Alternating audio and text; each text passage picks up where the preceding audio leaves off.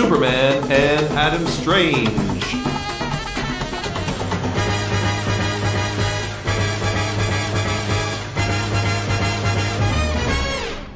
Welcome to FW Team Up, a proud member of the Fire and Water Podcast Network. I'm Siskoid, And I'm Bass. taking you through a classic superhero team up Superman and Adam Strange from DC Comics Presents number three, cover dated August and November of 1978. And Bass, we haven't talked on air for four months, so how's it been going? Ah, it's, it's been things have been going. Oh, I sold my house. I, I moved to another place. I'm doing all kinds of stuff. That's good. All right. Yeah. Great. You're even going to teach a course this year. Yeah, yeah. I'm going to be uh, teaching. I'll be a professor. Dramatic arts, Yeah, yeah. the arts of the drama. A, bit, of theater. Yeah. Very exciting. We're here anyway. We're all very busy, but we're here anyway for another dose of Bronze Age team ups. And we preface with a reason or reasons why we like the guest character. So, what's so great about Adam Strange? You told me last time that you really like this character. You were excited Yeah. about this one. Well, I, I am because Adam Strange is a. It's a kid's fantasy. I mean, you're being transported to another world, and you become the hero of that place. And my, I mean, that's just fun. And in this context, Adam Strange is like the reverse Superman in a way. Uh, instead of being an alien on Earth with powers, he's an alien because he's not on Earth and he's on Ren. And well, he's brave and he has a jetpack and well, he has love and and love and yeah, he has love, brave, and a jetpack and there and a ray gun. He has a love, ray gun, jetpack. He's brave. He's just that all around great pulp sci-fi weird hero. I just love it. I mean, he fights big ugly monsters all the time. It's wonderful. I think that premise is very romantic. Uh, I think that's what I like about it. The man is zapped to another planet. He finds the love of his life, but radiation, you know, the Zeta radiation keeps wearing off, and it forces him to catch that beam again so he can get back to her. Uh, and I think when they removed that and they made Strange just live on Ron, you said Ran. I'm going to say Ron. It, Okay. no- nobody knows the Hey, truth. potato, potato. There's no parsing this one out. But, you know, when they just left him on Ron, the, the Zeta beam wasn't a concern anymore. I think it made him more generic. And uh, this, there seems to be fewer stories there to tell. I re- realize when we're doing that in Mystery in Space, you know, every month, it was kind of a gimmick, I suppose. But I still like it. Like even in longer form, I think you could play around with that where he's stuck on Earth, but he longs for her, and um, and then he plans out where, where you know, calculates where the Zeta beam is going to hit, and maybe there's an adventure to get to that, and then an adventure on Ron. So I feel like that, you know, the core concept of Adam Strange is something they shouldn't get away from too much. Yeah, yeah, absolutely. It's a little bit like uh, Batman's parents or the parents' killers. If you solve that thing, it's kind of a it kind of weakens everything. hmm yeah, so you don't want to shake up those foundations too much. Exactly. Right. Okay, well, let's talk about Adam Strange publication history and go back to those days of mystery in space. So, um, this one has a nice history that's chronicled online. Uh, in 1957, DC Comics editorial director Irwin Donenfeld uh, held a meeting with editors Jack Schiff and Julius Schwartz in his office, asking them each to create a new science fiction hero, one from the present and one from the future. He's got two editors, so he needs two ideas. Uh, and given first pick, Schiff chose to create one from the future, and that became Space Ranger. Schwartz was happy with the pick uh, that he got, feeling that readers would more readily identify with a hero from the present, and he conceived the idea of an Earthman repeatedly traveling to a planet in the Alpha Centauri star system by using the Zeta beam. And since Adam Strange was the first Earthman on another planet, he named his character Adam, after the biblical first man, obviously. And the whole concept is strongly inspired, obviously, but also by Jack Carter of Mars stories by Edgar Rice Burroughs, who is uh, Zeta Beam to Mars. know, course. in, Yeah, those stories, yeah. Uh, Adam Strange debuted in issues 17 at- through 19 of Showcase, published uh, November 1958 through March 1959. Murphy Anderson designed the costume. Gardner Fox was tapped to write the stories. Sales were enough to justify giving Adam Strange a slot in Mystery in Space, which ran uh, in issues 53 to 100 plus 102, uh, with Carmine Infantino as main artist and inks by Murphy Anderson. In the Justice League of America comic, The Flash mentioned Adam Strange as a possible new member, but then a letter to the editor pointed out that the group hadn't met Adam Strange. It couldn't not have heard of him because all his adventures take place on another planet. So they wrote a story showing how the Justice League came to Rann and how Adam Strange saved them from Kanjar Ro. The story was published in Mystery in Space number 75 and it won the Alley Award for the best book length story of 1962. Ooh. After the strip was discontinued in 1965, Strange Adventures would present a couple years worth of reprints. In the 1970s, the character was a regular presence in the DC universe despite having no series of his own thanks to some Ron Thanagar conflict keeping Ron alive and evolving. In 1980, Adam Strange began as a backup feature in Green Lantern from uh, 132 to 147, and later Alan Moore wrote a retcon of Adam Strange's reason for his visits to Ron, establishing Ron's population as sterile, and Adam Strange is there to be a breeding stud. Whether you like that or not is uh, is personal, uh, and that takes us really to the '90s. And I always let you pick up from there. Yeah, Adam Strange has been part of a lot of stuff. In 1990, Adam Strange got a new limited series, Adam Strange, the Man of Two Worlds. We rediscovered the sci-fi pulpy Rann as we learn about Adam's backstory on Earth, etc., etc. It's a devastating story of love and life and acceptance. It's a, a very serious read, actually. It's it's very pulpy. There's you know nudity and everything. As Superman comes back to the JLA in JLA 20 and 21 in 1998, this is when he regains his uh, traditional red and blue costume after the electric Superman thing. The entire JLA is caught in a beam of light. They're zeta beamed to Rann, and uh, they're taken uh, as slaves by dun dun dun Adam Strange, and uh, it was all a ruse to save Sardath, Alanna, and Aleea. But as usual, hearts are broken as Adam is teleported back to Earth before he could celebrate with his family. 2004, Adam Strange returns with uh, Planet Heist, and uh, he tries to go to Rann and stay there permanently. But Adam finds he is blamed for the destruction of the planet. The planet's not even there anymore. Although the planet wasn't destroyed, it was just transported to another dimension by Sardath. Strange with the help of the Omega Men and the Dark Stars, uh, defeat the evil Starbreaker who was trying to destroy Rann. The Rann Thanagar War uh, sounds uh, rings a bell. Mm-hmm. that's the, the, gateway to the Infinite Crisis. The relocation of Ran uh, causes the planet Thanagar to move closer to its sun, destroying the planet Thanagarians are relocated to Rann. There, the social political climate becomes just tenuous, and war breaks loose. Later on, Adam Strange, Hawkman, and Hawkwoman, along with Kyle Rayner and Kilowog, work hard to end the conflict. And uh, Strange discovers that the implication of Superboy Prime, remember that guy, the biggest ass in the history of the DC universe, in the destruction of Thanagar. Then comes the new 50, uh, not the new 52, just 52, the, the event. 52 uh, the, good, the good 52. The good, well, the better 52 for the new 52 fans out there. Uh, all three of you. Uh, stranded on a planet with other heroes, uh, in this case, Animal Man and Starfire, Adam Strange is held prisoner by Devilance, the pursuer. He lost his eyes. They escape. They battle Lady Styx, barely escape, got rescued by Kyle Rayner and Mogo. Uh, Strange got new eyes, uh, thanks to Elena, who created and cloned new eyes for him. Next, Countdown to Adventure. This is where Adam Strange has like a, a, nice series there going on. Once again, Adam Strange is partnered with Starfire and Animal Man as space adventurers. In this series, Adam Strange is replaced as the defender of Rann. The new protector of Rann, as well as a third of the population of Rann, is infected by a madness plague created by Lady Styx. Adam and his family escape, and then he and his fellow adventurers uh, find a way to cure the plague, and everybody lives happily ever after until our next episode, which is the Rann Thanagar Holy War. I didn't even know this existed. This is all like Jim Starlin stuff, isn't it? It's like it's yeah, yeah. I think so. I I, I, I really tapped out of. of, yeah, of I, the DCU uh, cosmic stuff when Jim Starlin was doing it. I, I know, me too, and I'm kind of rediscovering it. And while I was doing this, uh, very intrigued. I might read all of this. Adam Strange, Starfire, The Weird, and Starman, the Prince Gavin Starman, they battle Synnar the Demiurge. Uh, I'm not sure what a demiurge is, but I think it's when you kind of want something but you don't.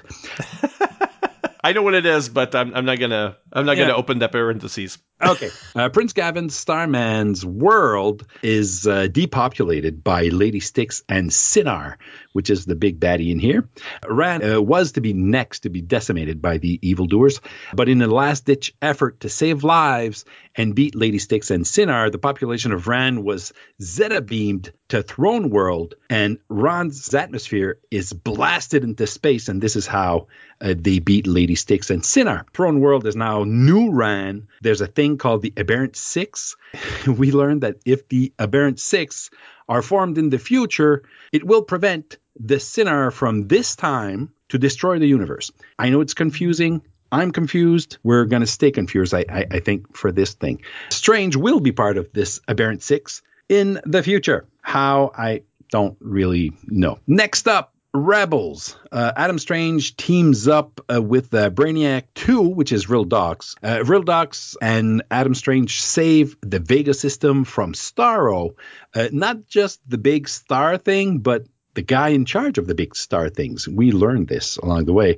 He also goes to New Krypton to protest an accord made with the Thanagarians. He teams up briefly with Superman, investigates murder.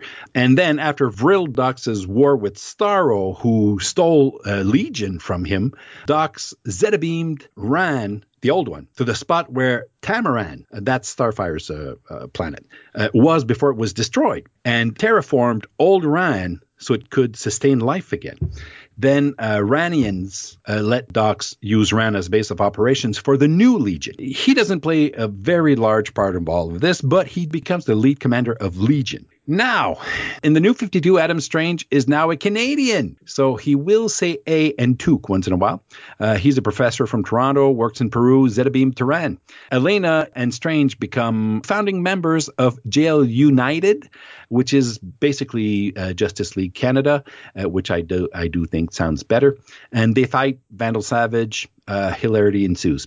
DC Rebirth, Death of Hawkman, and this is pretty recent. I mean, 2016, Adam Strange and Hawkman are stuck in the middle of yet another Rann Thanagar conflict, but something stinks in this one. And spoiler alert, Despero wanted to steal all the nth metal. Uh, Despero, just being this huge Justice League strength villain, was just too strong for uh, Strange and Hawk. And Hawkman, in a true warrior fashion, ordered Adam Strange to destroy the nth metal, uh, killing Hawkman in, in the process. Despero also falls in this fight, and uh, when Adam Strange destroyed the nth metal, a portal opened and sent him to another dimension. And this is where it gets really fun. He goes to the Hanna-Barbera dimension, where Adam Strange teams up with Jonny Quest for one little comic book. And uh weird. and we're there. Uh, yeah, well, I'll just mention the live action. Uh, Adam Strange was a member of the cast of Krypton. Really, it was essentially Rip Hunter, Time Master, because the Zeta Beam has a time travel component that takes him back to you know to the times of Superman's great grandfather, grandfather, whatever it is. And in animation, he appeared in Batman the Brave and the Bold, in Young Justice Invasion, and DC Superhero Girls, as well as a DC Showcase short and Green Lantern Beware My Power. So he's, he's around. Uh, he's around. He's always around in the big things, but he's never a key player. He's cool in everything, but except for the Rann Thanagar War, he's rarely on the front lines. But uh, he's always around because he's a hero of a different planet, and we're more concerned with Earth. That's normal. It um, is. yeah. And I feel like there's just too much of this Rann Thanagar stuff. It's like enough already. Like you know, stop fighting uh, especially since it's two planets where there's like there's a hero from each. How about developing other threats? I guess they're really close together. You know, I don't know where Thanagar really is. I know Alpha Centauri is real close. Well, in in the Rann Thanagar War, I mean, uh, Thanagarians blame Rann for, I mean, the destruction of their planet. I mean, that's the start of a fight. That's for sure. They were also fighting in the seventies. Yeah. It just feels like these are two Buck Rogers type kind of heroes, you know, two kind of yeah. pulpy sci-fi heroes. So we pit them against one another and we've decided their planets are close together, so they're always in conflict. It's just all of those stories are not at all my favorite ones. So yeah, yeah. no, I I get you. I did like the last one, the death of Hawkman, it, which, which is a great great name for this series. Death of Hawkman, which is something I've been rooting for for a long time. Mm-hmm. Um, He's died plenty of times, Bass. You get you get your wish all the time. He's got a resurrection power I know. or It- a reincarnation power, whatever Isn't it it is. horrible? But I did really enjoy that these two unlikely try and figure out what the hell's going on. I'm right smack down in the middle of uh, reading it. And I did read the Adam Strange Jonny Quest team up, and that was fun because Birdman was in it also. And uh, he called him Hawkman. And he was like, What? What? Somebody's called Hawkman? It was great. I loved it. I might check that one out.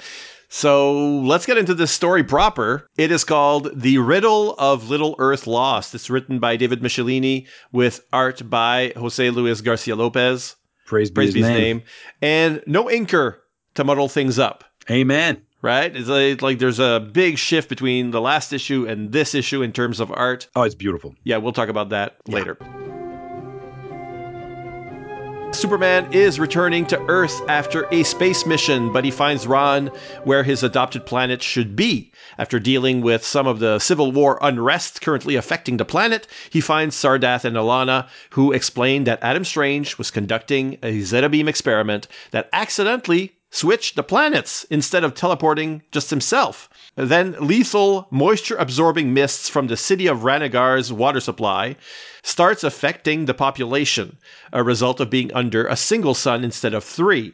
And Superman must spring into action, unable to evaporate the mists with his heat vision. He grabs three glass domes off buildings and puts them in orbit so that the sunlight will be reflected three times at the city, the mist, turns to rain, and that's that. Superman uses supervision to follow the Zeta Beam trail to a ruined temple where an old Adam Strange foe is hiding. Cascor, the scientist actually responsible for the planetary switch. Superman makes a grab at him, but he's just a hologram, which springs a trap on the Man of Steel, a cage with an overhead red sun lamp. On Earth, currently orbiting Alpha Centauri, Adam Strange appears in Metropolis. The Triple Suns have overexcited bioengineered algae at Star Labs, turning it into a giant monster. Uh, Strange boils a nearby rooftop pool to create enough steam to cover the sunlight long enough for the scientists to safely put the algae in light proof containers. This makes him the new hero everyone wants a piece of, fans and Lois Lane. He knows who she is and flies her to the Daily Planet to take stock of what's been happening. as uh, Lois contemplates the similarities between Adam Strange and another superhero that she knows, our human hero has a definitive clue to the whereabouts of the source of the problem. An ice glacier in the middle of the Australian desert is the ultimate sign of a zeta beam. Adam's hunch is right, and he finds the malicious Cascor. How malicious is he? Well, Cascor is so malicious that his plan is to not only Zeta beam Ron where Earth is and teleport Earth to Alpha Centauri in place of Ron. And it's not just to mess up every astrology chart out there. He's also using Adam Strange as a trigger as he will be bringing back Ron to its usual place but delay the return of Earth, causing Ron to be teleported in the exact same space occupied by Earth, destroying everything. Best evil plan ever. As chapter 3 starts, Superman arrives on Earth, of course, positioned near Alpha Centauri, and foils Cascor's plan. Using his super cape as a mighty sun shading super umbrella, Cal got his strength back. He could destroy the Red Sun prison, and Superman came back to Earth to capture Cascor. Although Cascor was defeated and captured, the impending doom of the two planets being teleported in the same spot in the universe was still very much there. We're all thinking the same thing right at this moment. How fast is Superman? Because could he go faster than the speed of light? Because Alpha Centauri is pretty far. Uh, there's another explanation. As Superman knows of space warps, wormholes that are pathways to great distances without using excessive amounts of speed. Basically, space shortcuts. But it doesn't help in the stopping of the Zeta beam to call back Ron to its original place. Or does it? After Adam Strange suggests that Superman use his incredible strength to move Earth out of the way, giving room for the arrival of Ron, uh, the Man of Steel rightfully retorts that the maneuver would probably be destructive to Earth, then a new plan is formed. Using a very cool yellow spaceship full of explosives, talk about going out with a bang, right? They will push the space warp so that Earth passes through with Superman having to move it only a few inches. The plan works, and a very beautifully timed and very dramatic finish happens, and Earth is saved and Rand comes back to its original place. There's two epilogues in this. Epilogue one Clark Kent, news anchor, reads the news about uh, Adam Strange, never mentions Adam Strange's name, but says thank you and a wink. Adam Strange is not on Earth. I don't know why he's doing this. And uh, epilogue two, I shouldn't comment, right? Uh, uh, while I'm doing the synopsis. And epilogue two, Adam Strange is back in the arms of his love, Elena, in the wonderful city of Ranagar on Rand, telling her that he's home. Single tear. Very beautiful.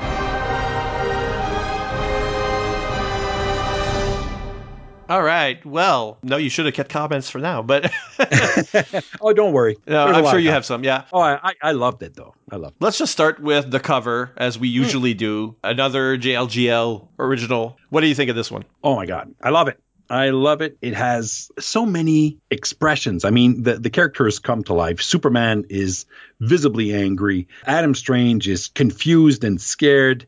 And the other guy, Kaskar, uh, Cascor, he has uh, the weirdest suit and has this expression. He's he's so happy with himself. The robot is great. It's a beautiful panel like cover that I really liked when I was young and I still like now. Okay, so when you were young, you had this comic. Uh, I didn't have it. I had a, a version right, of this right, the French black version, and white right. and French, and but nevertheless, it had the same art. And then they would like cram all these French words in the balloons. and they didn't fit. You know, French takes more words to say the same thing. yeah, exactly. So, so yeah. As we said uh, at the top, you know, Garcia Lopez inks himself here, and this was, was something we wondered about because we're not peeking ahead, right? So when we did issues one and two, there was an inker, and yeah. it just didn't feel as sharp, not at all. Mm, there's something wrong with this art, and we wonder, well, is it just because it's very early art from him, uh, or is it the inker? I think we got our answer here. Yeah, yeah, we did. We did. It's the inker. Because when JLGL is inking himself, it is so clean, so sharp. The close ups are beautiful and expressive. And, you know, the faraway shots are always so clean and, and precise. And it's really, really good. And great at anatomy, too. A very muscular artist when it comes yeah. to anatomy and just movement. And the figures are very dynamic in what they're doing. It's not all the same pose. So it feels very athletic in terms yeah, of yeah uh, superhero action.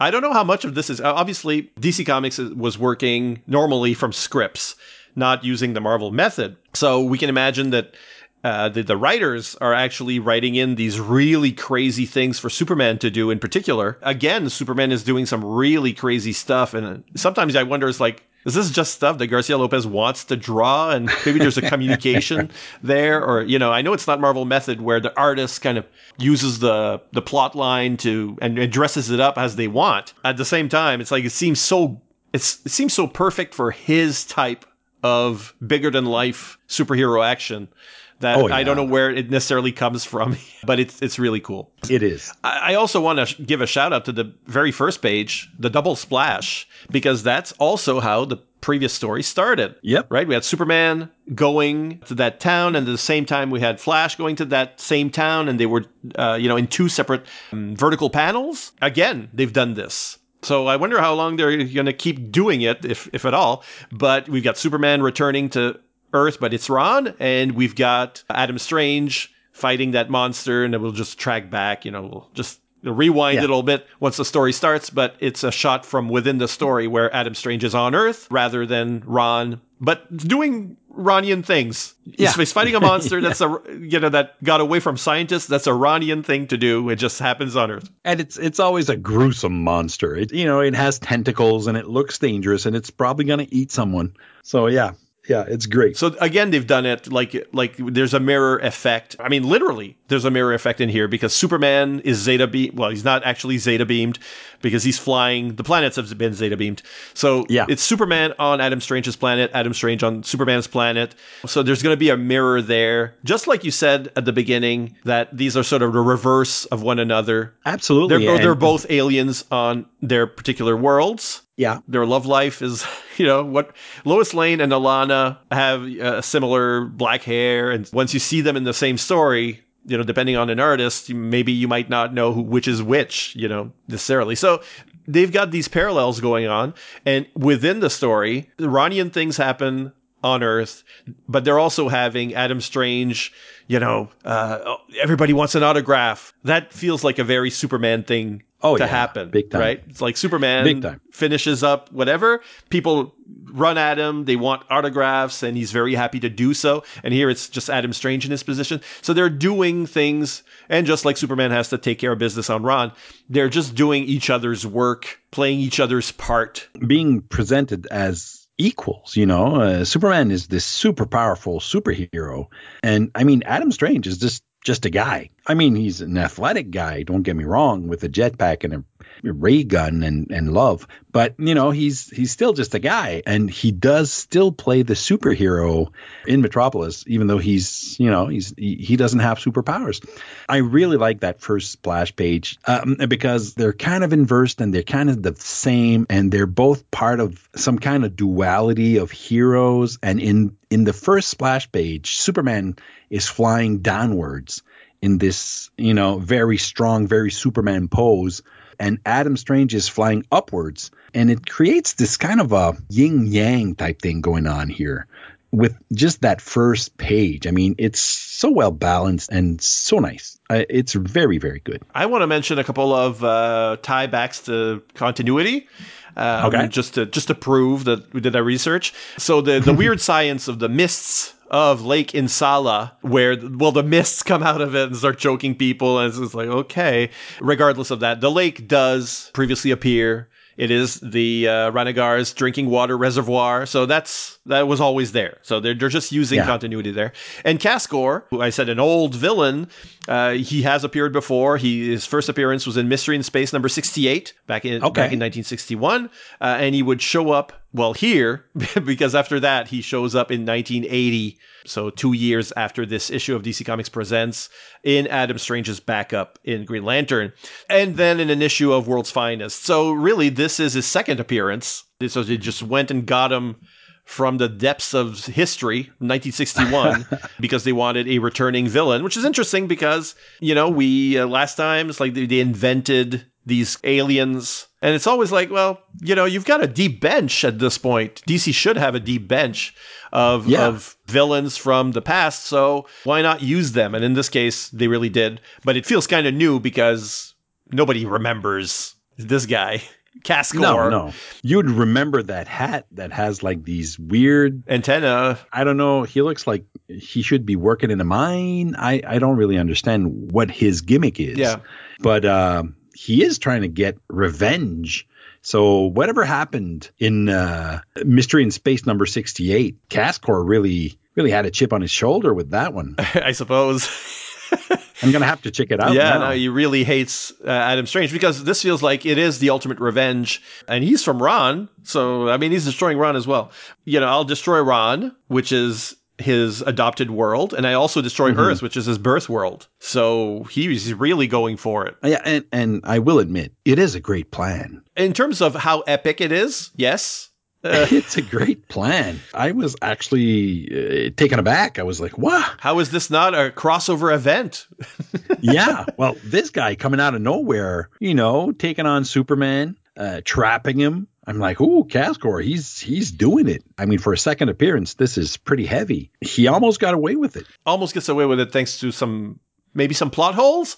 I'm thinking like the, the whole thing with the Justice League. Like the Justice League can't do anything because he waited for them to be in their on their satellite and then switch Yeah. the planets. But also Adam Strange switched the switch on the Zeta Yeah. beam. So how is does this timing necessarily work on Cascor's side? Also, okay, if the Justice League satellite uh, is now orbiting Ron instead of Earth, where all the apparatus is, and you know, so obviously the the biggest heroes can't stop it the plan is really taking place on Earth. But also, they're in orbit around Ron, and they don't show up. They don't do any. They don't re- react. Yeah, it's a big plot. Yeah, there, there are many. I mean, it's it's a team up book. You gotta cater to your two stars. You can't be thinking just because this is like large scale.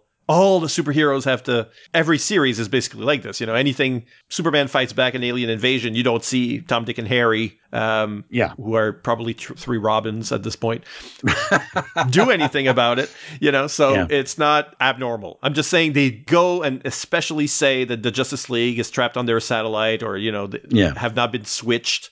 So it ma- makes me wonder. And when you say that Superman and Adam Strange aren't technically in the same class, you kind of see it in that first Rann sequence because when he fights the the Civil War rebels, I guess they're the Rebs. He just like he stops one of their scooters with just one finger. Yeah. and it seems like a very uneven fight where he just blows at them, you know, basically, and freezes the lake under them or the, the mud under them, so they're, they're stuck. Yeah, it's very Yeah, easy yeah. for him. So what they actually do is give him a threat worth Superman's abilities, which is the whole thing with the the gas. Because that can't be st- like Adam Strange would have had trouble fixing that. Yeah, yeah, yeah. Uh, Although it is a weird, I, I the mist that dehydrates people and Yeah, absorbs. I, I'm like, how does that work? And you know, for for a comic book that has so much science in it. I mean, Superman uses his speed to create this backdraft that'll get water into the people who are attacking him, the motors of their bikes and whatever. You know, he's using real life science, but the science on Rann is is weird. This mist comes out of everywhere, and because it's colder, I mean, I don't know its properties. It's like yeah, because I it's mean- colder. Because they're normally the sun would keep that mist. I guess it's a, a, bacteria. I guess But normally, more heat means more bacteria. Yeah, exactly. And this is kind of reversed.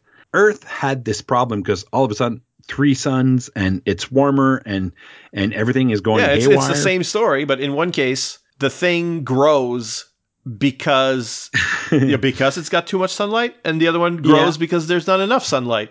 So But that's weird. Yeah, I agree. That's weird. But, I mean, but also, gone- it's in line with all the Rannian stories. yeah. Uh, It's exactly. always like weird monsters, and it. Yeah, I mean, it was in the 50s and 60s, so very often Yeah. it doesn't quite make sense. It's like science fiction, science Yeah. fiction for kids, you know. And this is the part that I. It's not that I hate it, but I I really don't love it. Okay, You know, I, I'm this science headed person. You know, I I I understand that yeah, you're a science boy. You grew up on dinosaurs. Yeah, exactly. And and the science we have here is the same science we're going to get on another planet. You know, it should, right? it, yeah, it doesn't matter where you are. Water is water, and and you know, that's always that. I know there are different types of of creatures possibles, and, and you know, I, I I get it, but things always react the same way with heat and cold and and everything. So that's the little part that I really didn't like. I really would have liked seeing Rann go freezing all of a right. sudden. S- something more akin to that. Yeah, Like exactly. that. That's the actual problem they have. But then he, uh, whatever, he, he uses those big contact lenses to fool the mist into thinking there's still three suns. Yeah, yeah, I guess. because uh, in actuality it does not i don't think this would change the amount of heat No, it wouldn't. okay so it just distributes it into three lights in the sky for that city I uh, uh, yeah no in any case what is this mist that steals moisture from people and then when you heat it enough it turns into rain so so with more heat vapor becomes liquid that's also opposite makes no sense. and uh, and then when it rains everybody's okay because yeah, oh, we got our moisture back. That's really not how you get moisturized. So, no, no, exactly, exactly. So that kind of bugged me, but you know, a suspension of disbelief. Uh, I'm gonna go with it, but like I said, I don't hate it. It's just that it's not my favorite way to go. so for you, the Adam Strange sequences were better. Oh yeah, I really enjoyed Adam Strange's sequences because he was back on Earth. You know, he's back home, but home is in a different place, of course. And he's being a superhero. Normally, he's not the superhero when he's on Earth. I mean, he's not. But right there, he was the superhero and I kind of dug that. I was like, yeah, you know what? He has the it's like this if you had this buddy from your hometown that went to the Super Bowl cuz he's a super football player and all of a, you never see him cuz he's another in another, city and all of a sudden he comes back home and he plays for I don't know, garage league and and he's doing stuff I, I don't know. It, it just felt cool. Okay. Unless you're those people at the pool who race out of there yeah. when he starts shooting yeah. at the pool yeah. and creates that that vapor, that steam cloud. That's super science, also. yeah, that's but th- that's where we sort of take a break. I love the shot where he turns around and Lois Lane has a mic in his face, so yeah. she gets a close up. And Lois is is so nicely depicted in this uh, comic book. And we, we get we're getting a Lois that is like late seventies Lois isn't as enamored of Superman as she used to be, I feel. Or of Clark Kent for that matter, because Clark Kent has gone over to WGBS. He's the news anchor. Yeah. She's still at the Daily Planet. It's all part of the same building. One bought the other, you know, WGBS bought the planet. So I think that there's friction between them as professionals. Like he's the guy who left the, the, the you know, the honest newspaper business in favor of the, I don't know, lame TV flashy, business, flashy yeah. TV business, the TV business that lacks depth and turns everything into oh, 30 yeah. second bites. He's a sellout. He's, yeah, exactly. I mean, I'm taking her part there because maybe I agree with it, but. but yeah, so there's a friction between them, but also anything every yeah. time she talks about Superman in this, there's always a sort of a bit of snark in there, a bit of bitterness. She's kind of putting down Superman, so I feel like both those relationships aren't as strong as they used to be. Yeah. She's getting modernized, I think, is what's happening. So she's not the lovelorn Lois Lane of the 60s, obviously. She has more guts, it seems, and she's less of a she's less of a hanger on. Actually, she she kind of feels like the Lois Lane from the movie. Sure, yeah which would be around this time, right? The like Superman movie yeah. came out 77 as did this comic. This is uh 78. Oh, 78, 78, right. So yeah. it's been in theaters if it still isn't in theaters at this point because it was a big hit. Yeah. Yeah. So they're just like that that break where he goes back to the Daily Planet, uh, gets a stock of what's happening and we see that on Earth everywhere, you know, plants are going out of control or you yeah. know, that heat is really bad. Yeah, yeah, something enormous is happening to Earth, but Rann just, you know, has a little bacteria in his water. Well, that choked people out. oh, yeah, of course, yeah, but you know, it, I was going to say it doesn't grow tentacles, but probably would. Yeah. So we learned that the Zeta beam is cold itself. And so there's a uh, that's how Adam Strange finds the the Zeta beam projector, whatever the machinery, because mm-hmm. the Australian outback shouldn't have a looks like a ice volcano, an ice cano. It shouldn't have that, so that's where he goes, and, uh, and then he fights some robots. You know, Kulkor is that his name? Cascor. Cascor. Cascor. Kulkor is something else. Cascor is there and actually there. And so we get some like really, you know, funky robots that are going to be able to, to split into multiple robots, as we'll find. Yeah. So we can talk about those designs. But first, I want to talk about Superman's escape because he comes in almost immediately. And oh, yeah. Uh, Superman's escape. So another instance of the stretchable cape and i could hear you grinding your teeth from from two separate addresses basically. Yeah.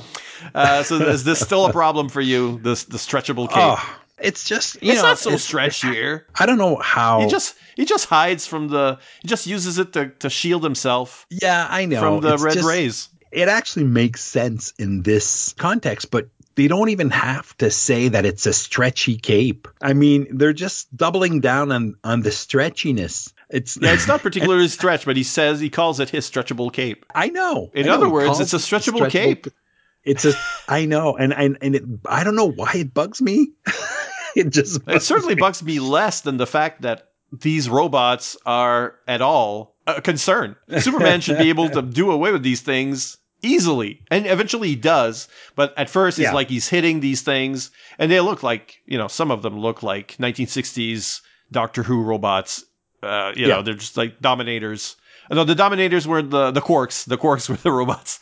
so one of them looks like a Quark, but when he hits them, it just looks like everything falls apart. But at each part is also a fighting robot or a fighting Yeah. element, like the head is a spinning blade or Yeah, they're like reverse Voltrons. right. They're a big robot who separate in a smaller robot form to keep on fighting. So they're just a nuisance. But I, I think they actually are 1960s Doctor Who leftover robots. I mean, Cascor can't be that. Cascor is a 1960s. Yeah, he can't be that Villain. resourceful. I mean, he probably has like the old stuff. He's not going to be using the latest technology. I mean, Yeah, because this is one of the things that Superman does uh, that is extreme. He blow eventually he gets he gets tired of them and he blows them into orbit and blows them into orbit. So this Yeah. is really one of those planet pushing Superman stories, and that this is my thought when I was reading it the first time. I was going, "Oh, this is really one of those planet pushing Superman stories," and then he later on he pushes the Earth for real. so um, yeah. uh, and I thought the 70s, that, that's when they depowered Superman. Can you imagine? It is. That's when they decided, no, no, we got to like bring down the power level. But that was Yeah. early 70s. So already by 78, that's all undone. You know, he's back Oh, to pushing planets around. Uh, it's crazy. Doing stuff so quickly that you can't see it. As a reader, he has to tell you he's done it. I was coming into orbit. I heard you guys talking with my super hearing. I used my supervision to break your gun because I knew you were going to use it later on. I mean, he's he's really super Superman. Yeah. Like this gun, this whole gun thing, Cascor has a gun that zeta beams you. So he Yeah. turns the gun on himself and he's going click, click, click, click, trying to, to shoot himself. It's a very odd image It is. It because is. you're just trying to teleport yourself. yeah. Hmm, odd. And from there, well, we've got like the whole plan, which to me, this whole, the way they explain the climax is all very confusing. Yeah. I had to reread it like three, four times. Uh, the whole space warp thing, then looking at it and then going back. I I don't think they quite portrayed it or explained it where you get it the first time around. It's just too convoluted because it, it includes that. And they've got arrows. They got a whole diagram that they've drawn in the sand, and I still don't get it. Know? I, yeah, I, I think Garcia Lopez tried his best to put it in a visual. hmm And once you see it, it's not any more understandable. That's not what I'm saying. But Superman that throws a spaceship like it's a dart. Yeah. The whole bit where Adam Strange has to time his entry into the warp as Yep. he disappears because of the Zeta Beam energy. You know, all of this stuff where he might explode with it. That's all very well done. I love the like the panel Oh, yeah. placement is going. These trapezoids that are g- shrinking towards the uh, warp. So it's very, very dynamic art. And then when it happens, when the Earth is pushed, and I mean, these are visuals you're only going to get from a Superman comic of certain eras. And uh, Yeah. and I'm there for it. I mean, this is the Superman that I grew up with because he was pushing planets in the Super Friends cartoon. Yeah. And that really Yeah. was some of my first Superman stuff, right? So yeah, Yeah. okay. I, I'm I'm there. I'm there with you. Yeah. I'm there with you. This is my Superman. This is the Superman that was on my wall when I was young. Cool. Although the space warp thing Mhm. uh, has come up in uh, one of the later uh, Superman comic books, where Superman almost he's teleported somewhere and almost instantly comes back because he can now use these space warps like he wants. I mean, he knows where they are, and I, I think he he can even create them. I don't know. I, I haven't read the comic. Okay, I don't know where this is, but I do remember that when after invasion, when he left for his space exile, he does fall into a space warp, Yeah. and that's how he Oh, gets yeah. to War World and so on. Space warps are are cool. They're very useful, apparently. Yeah, yeah. And uh, well, finally, there we got our epilogues. I agree. Superman is sort of winking at the well, he's winking at the camera, but it's also us across the way from the page. But I much prefer epilogue two because Oh, yeah. the three suns. You know, it's like the three setting suns, and we Yeah. it's really well drawn. It feels like an alien space. You got all these flowers and such. The city in the background, the shading on this, the coloring on this Oh, pla- it's great. plays with the idea that it's, it's a setting sun and they're backlit. Very, very good. And I feel like this is the romance I was talking about earlier. And this is what, to me, this is a key component of Adam Strange's stories. Definitely. Superman winking, that's a that you know, that's a nod, but epilogue 2 is where the whole heart comes in. It's beautiful. It really is beautiful. All right, who fared better? And our debate starts almost where we just left off. How well does this fit each of the stories or atmospheres? Is this a Superman story or is it more of an Adam Strange story? And if the heart of the story belongs to Adam Strange, is it then an Adam Strange story? I'm asking you. Oh, That last shot on Rann, is it like if we end the story there, is it a Adam Strange story? um, No? yeah, yeah, it is. Yeah, I guess it is. I was gonna say I don't know Okay. because even though the last shot is beautiful and everything from Rann is beautifully made, I mean Metropolis is so well depicted and and it feels like Earth. You know, uh, even when they go fight Cash Cow. What's his name again? Cas- Uh, Cascor. Crespor- Cascor. Um, Certainly not a cash cow. No, no, absolutely not. I mean, it feels like Earth all the time. So uh, a lot of the the the plot is going down on Earth, even though the end sequence is very much so indicative of a Adam Strange, and it's his villain. and it's his villain. Yeah, Like Superman in space and going to other planets, that's very usual. Adam Strange coming to Earth, that's unusual. So maybe it feels a bit more, for me, it feels more like this is an important story for Adam Strange. Whereas for Superman, it's uh, a day in the life. yeah. It's just another Tuesday for for Superman. Right. But I, you know what? I would have liked a maybe a grotesque ice monster or something on Rann that would, you know, Superman had to fight a huge Yeti type. I mean, fighting gas, he could have. I mean, he could just blew that into space. Also, I mean, I mean, he could do that to every every threat. actually, yeah, yeah, yeah. Well, that's Superman. That's planet pushing Superman. well, let's talk about his cool moves then. Cool moves. Superman's cool moves. I- Is it blowing the, the robots into space? No. kind of a tie between using the glass domes as lenses to heat up Ranagar or that that mist, or uh, using the space warp to get to, to Earth so quickly. Or there's a lot of cool moves. Superman is pulling out the stops here, using their heat ray from space to mess with Cascor's teleport gun. That's a baller move. I mean, But he does a lot of crazy things. I'm going to go to a very tiny moment because Okay. it is cool in the sense that, you know, effortless. And that's when he, uh, when the Civil War rebels attack and he puts his finger out and he stops one of them, uh, the hover bikes, and the guy goes flying, of course. I think that's very well done in terms of art, but it's also like Superman not using excessive force. It's just like, oh God, you, to- you know, stop, stop, Yeah. stop it. And I feel Yeah. like he's very cool in that moment. He's not stressed. He's not, and it's just a small manifestation of his power. That's all he needs. I, I do agree that is very very cool. The one finger thing. Yeah. So all I need is one finger. Maybe even the index was excessive. You know, yeah, because that's a strong finger. that's a that's one of the, your stronger fingers. Adam Strange's cool moves. What do you think? the timing of that ending oh that was that was just beautiful superman did bring up that you know he, he can't just push earth out of the way and then adam strange goes into this planning mode they create this spaceship and the timing of, of everything you know the zeta beam beaming uh, adam strange out of there the timing of the spaceship you know darted by Superman that has to go a certain speed, you know, to, to hit exactly the right spot. All that planning, that timing, it, it's all basically Adam Strange's move.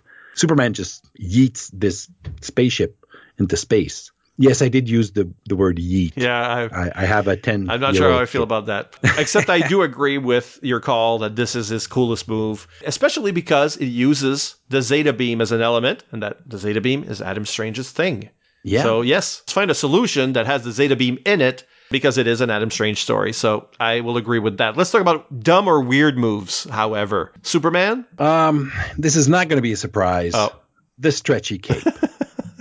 I mean, it's awesome, but it's dumb. I'm sure we'll get the stretchy cape a lot more uh, as going forward. I can't believe it would be like phased out already. I don't think there's anything really dumb that he does. I think this is a very good story for Superman, but weird. I'm gonna give it to it, his pushing the Earth into the space warp because I did think the series was or the franchise was beyond this kind of stuff in 1978. I guess. Okay. I guess it's not. You know, when you look at someone pushing a planet, he's really just pushing the floor. And in any other story, that would make him go through the ground. Yeah, yeah, Yeah, you know, so it's always a little weird for me when this happens, Yeah. especially when, and you said it earlier, when otherwise they use science to explain things. I mean, Superman's strength has always been that problem, right? Catching something out of the sky going at you know, incredible speeds would probably rip them in half, you know. But he catches them so softly. I mean, it can't be just velocity. There's something going on with Superman's strength that he can pick up a huge rock and and that it doesn't the fall apart. weight of the rock, yeah, it doesn't fall apart. The It- John Byrne explained it in his run as a form of telekinesis. yeah, yeah, that tactile telekinesis type thing that uh, Kon-El had. Yeah, exactly. It's like the lift was hard, and then oh, suddenly it's weightless, and that's because he's actually holding it up with his Kryptonian brain, just like the heat vision was now a pyrokinesis. You know, he made it more of a brainy kind of power. Yeah, yeah, yeah. Well, if that explanation works for you, what about Adam Yeah. Strange's weird moves? You know what? Uh, Adam Strange got this hunch that in Australia, that's where the Zeta beam hit, and there was this ice thing.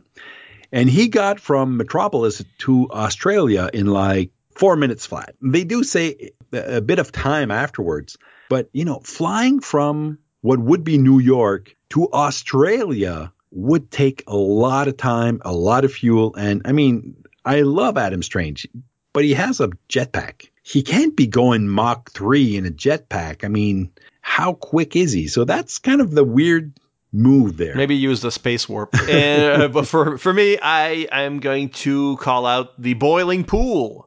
Oh, yeah. You boil a pool, it creates a cloud of steam that hides the suns, the triple suns, and the uh, algae stops growing. Yeah. Uh, Yeah. That worked. Well, he didn't have a stretchy cape. If he'd had a stretchy cape, I would more believe it, because then you catch all the steam in the cape, you fly up. Uh, Well, actually, you stretch the cape over the algae.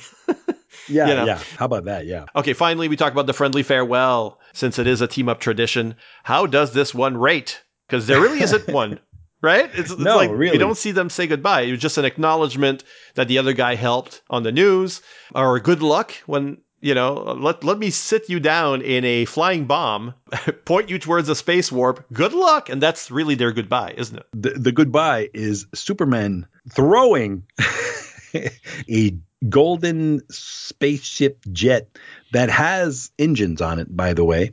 He just throws it into space, and that's it. That's the goodbye. pretty cursory for a Superman story. When usually, so I guess that's why they needed that epilogue where he says thank you to the camera. Yeah. I suppose Adam Strange can watch this broadcast in uh, 1.2 years, however far it's Alpha Centauri is. 4.2 years? Something like that. Four and a half years. All right, I thought it was closer. In any case, in a few years, Adam Strange can can see this on his TV when the TV rays reach his planet. Can you imagine Adam Strange just being bummed out for four years and ah yeah, I helped Superman and I planned it all out, And I didn't get a thing. I didn't get a thank you note.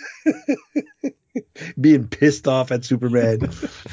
oh. Oh, yeah. Well, we'll take a break for a couple of promos. We'll be back with our special features. Why, you little. Did you know about this? I was told you were clever.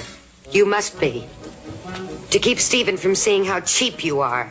13 years of sex with the same man can be a little bit boring. Cause baby, now we got bad blood. You know it used to be mad love. So take a look what you've done. Cause baby, now we got bad blood. Hey!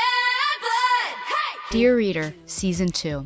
Join me, Stella, as I look at the 1936 play The Women by Clare Boothe Luce and its three cinematic adaptations from 1939, 1956, and 2008. Does the play highlight the complicated aspects of female friendship or display the cattiness of women when in competition with each other and with time? Listen and find out. Coming soon to the Fire and Water Podcasting Network.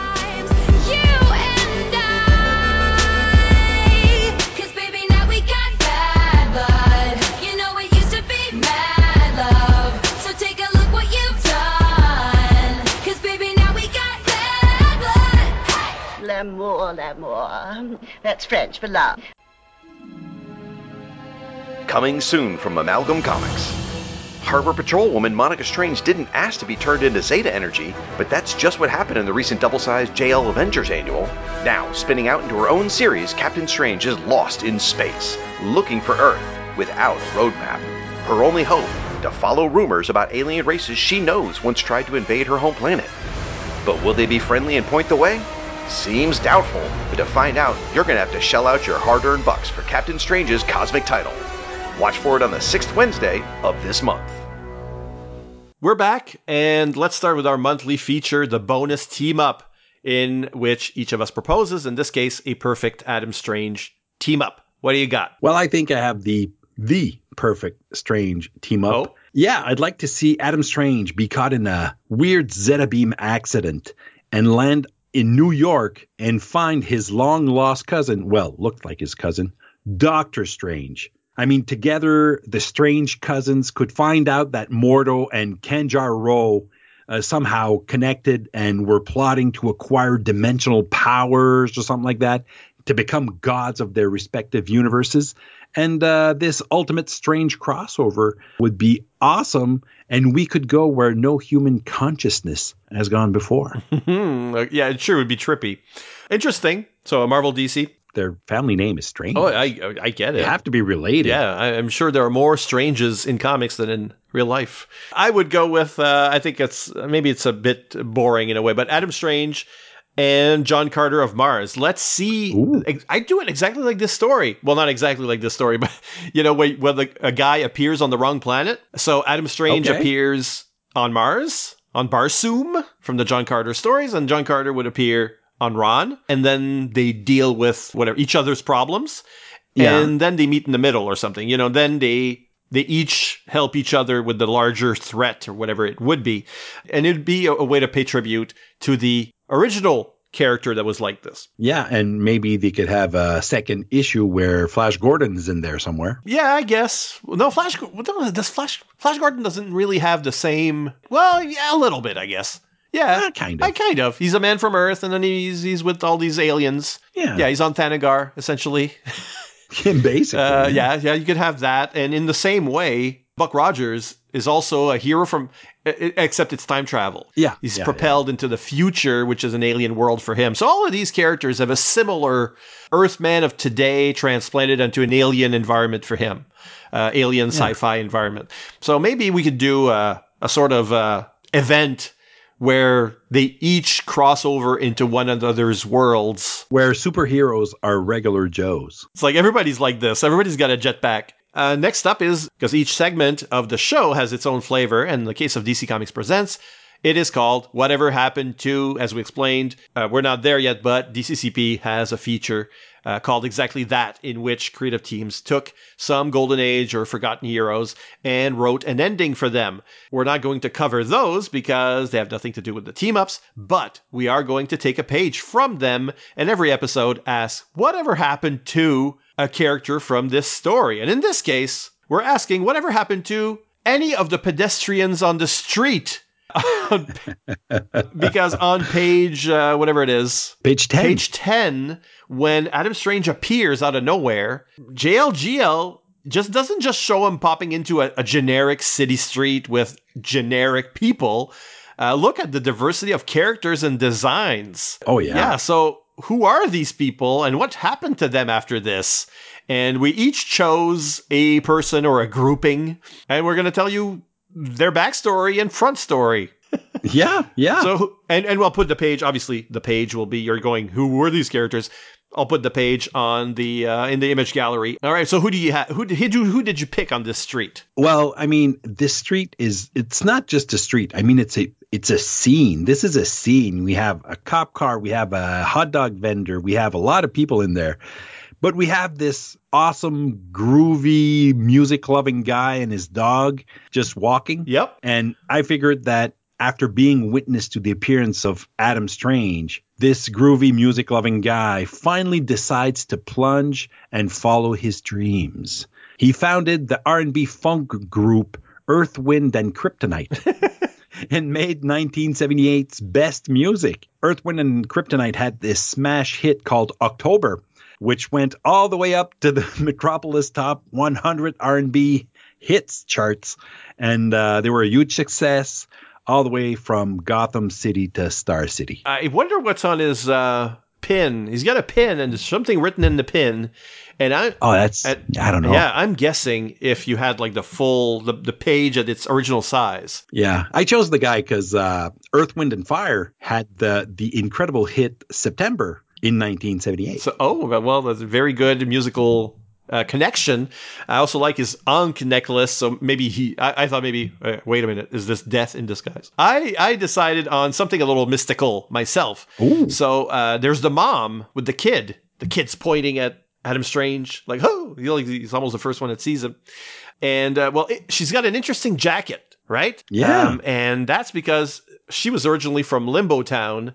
And after Klarion the Witch Boy bullied her son in school, she decided to leave the magical pocket dimension and enroll her boy in a nice, unmagical school on Earth 1. They were shopping for school supplies here when the strange Rocket Age hero pops out of nowhere, and she thinks, ah, this place isn't any better. So she goes back to Limbo Town and forms a Witch Moms Against Witch Boys committee, under whose pressure the elders banish Klarion to our world.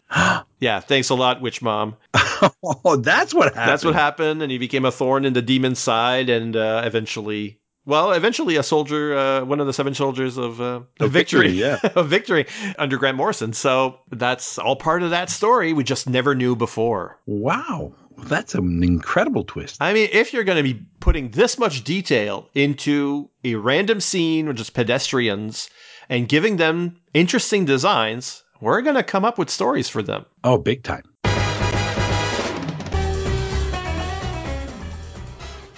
Okay, now it's time for listener feedback from our previous episode together, in which we covered DC Comics Presents number one and two, starring Superman and The Flash. Uh, let me start here by reading some of the comments from Alan W. Wright. I'm glad to see Siskoid and Bass's team up survive into the new podcast era. The ads for DC Comics Presents made me a must buy for me, as it gave me a chance to explore the DC universe. Unfortunately, this was 1978, and it would be a few years before I discovered comic book specialty shops, and I couldn't find issue one at any of the variety stores, but I did buy issue two. And uh, it sent me on a flash kick. So it did its job. It really did its job. Oh, and I gathered that both maps in the 1970s comics uh, and also the Answer Man columns established that Central City is in Ohio. So back in the day, Ohio is in the Midwest, so our calculations fit what was known in 1978. But then they moved it to Missouri after Crisis. There it didn't make sense. But for the time, those mileage between Metropolis and Central City did make sense. Huh. Huh. Okay. Yeah. Cool. Chris Franklin said, despite buying comics or having them bought for me at the time, I missed the first several DCCP issues. He goes on to say, uh, when I finally read the entire story in the Superman by uh, uh, JL GL, uh, praise be his name, hardcover, yeah, it's pretty bonkers, but man, it looks pretty. Superman's cape got a lot of play in the 70s and early 80s for some reason. He's not sure why, neither am I. uh, I. I seem to recall Soups stretching it for several miles in at least one story.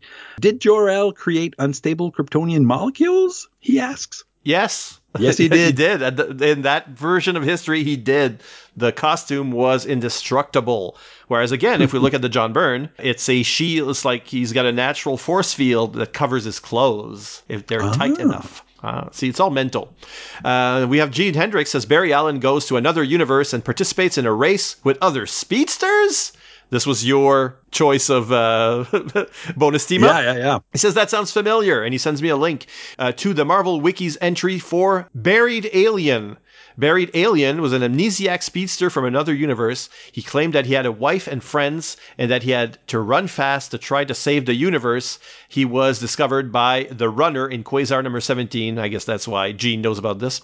And invited to participate in his great race. He beat several other speedsters uh, and was declared to be the fastest man alive but never recovered his memory. He later adopted the alias Fast Forward. Buried Alien is a reference to Barry Allen. Mm-hmm. Get it? Yeah, Uh, yeah. Besides a similar sounding real name, the character wore a tattered red costume with yellow accents and boots, felt like he had a ball of energy like lightning inside of him, was from an alternate reality, and when he first appeared, the last thing he remembered was running, a reference to Barry Allen's death in Crisis on Infinite Earths when he ran himself to death. Here, Instead of dying, he was transported to another reality. He is also declared the fastest man alive, which is the Flash's most common epithet, which he says feels right. so Well, at the end of. Crisis, if you want to believe it, Barry Allen ran into the Marvel Universe. I think that's very plausible. Edo Bosnar said, I've always been fond of these two and several more of the earliest issues of DCCP ever since I bought them in uh, three pack bags with the Whitman logo on Mm, them. yeah. I recently reopened them uh, in the handy and quite lovely adventure of Superman by Jose Luis Garcia Lopez. Praise be his name. his name. Book. And they held up pretty well for me. Yes, the story was Silver Age level of silliness, but it's still quite enjoyable. And man, the art is lovely. Amen. That's beautiful. Even with the inks by Dan Adkins. Although I would agree that uh, the latest stories where there's no inker, the, the art looks better. Uh, then we have Jeff R. says, This series is my jam. Not covering the backups, though, is going to make the Forgotten Heroes uh, and Her- Forgotten Villains story confusing, but that's a problem for 2030 Siskoid and Bass, I guess. well, before that, you'll have to contend with Pete Ross and a mess of Bronze Age backstory uh, that I don't think has ever been collected. That's not a problem for us. yeah, It's not a problem for us. Uh, When we have to do research on something, we'll do the research on the thing. Yeah, yeah, yeah. I mean, the, We'll just go back and read those prologues, which will have been the whatever happened to. I mean, it's not like we don't enjoy reading comic books. I mean, we love it. Uh, Sean Mayers says, uh, I was a big fan of this title when it was on the stands, and I'll be happy to listen to each episode as they come out. Well, you're welcome to do those, Sean. Uh, this podcast has made me very happy. You've made a less than stellar story into an incredible, enjoyable time. Uh, well, that's our formula for that was our formula for zero hour. oh no, the Really? story's terrible. Let's laugh at it, and laughing is a good feeling. oh, yes, it is. Then we have Ward Hill Terry says, I was on this title from the very beginning. It was my personal golden age. Then I bought DCCP for many years. But there were only a couple of stories that stuck with me, as gorgeous as the art is on the initial team up and the intriguing, to a 14 year old, notion of time being circular. I don't think I ever bothered to reread it. Well, we, we offer that service. we do it for you. Yeah. yeah, you just got to listen. Bucky749 said that was a great pair of super stories. There you go. Thanks for teaming up with me, Bass, once again. Oh, my pleasure. Let me reveal that the next time we speak, we'll be covering DC Comics Presents number four Superman and the Metal Men. What? Metal men like Metallica? Um, there's a lot of them, actually. Superman teams up with the Metal Men quite a bit over his story. Whatever, I think twice even in Action Comics when it was a team up book. And a number of times in DC Comics Presents, so they're they're favorites of his. I mean, the metal men are are very cool. Yeah, and they're fun. So, a reminder that we do have a Patreon. So, if you like this content, want more like it, please think about making a monthly or one time donation, the amount of which will allow you to unlock rewards. Check it out at patreon.com slash FW Podcast. This month, we're proud to team up with our sponsor, Alan W. Wright, the Bold Outlaw. We also enjoy reading your thoughts. The best place for that is fireandwaterpodcast.com, but you can also visit the Fire and Water Podcast Network Facebook page or find us on Twitter at FW Podcast. We'll read your comments on this issue when Bus is back with us. But next month, the cycle begins anew, and I'll be here with Shag as we continue his coverage of Marvel Team Up with issue 142. On that, see you next time for another amazing superhero team up, because after all, justice Is a team effort.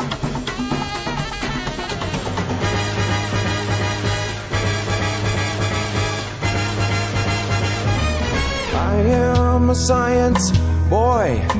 I grew up on dinosaurs. A million different species of birds and aircraft.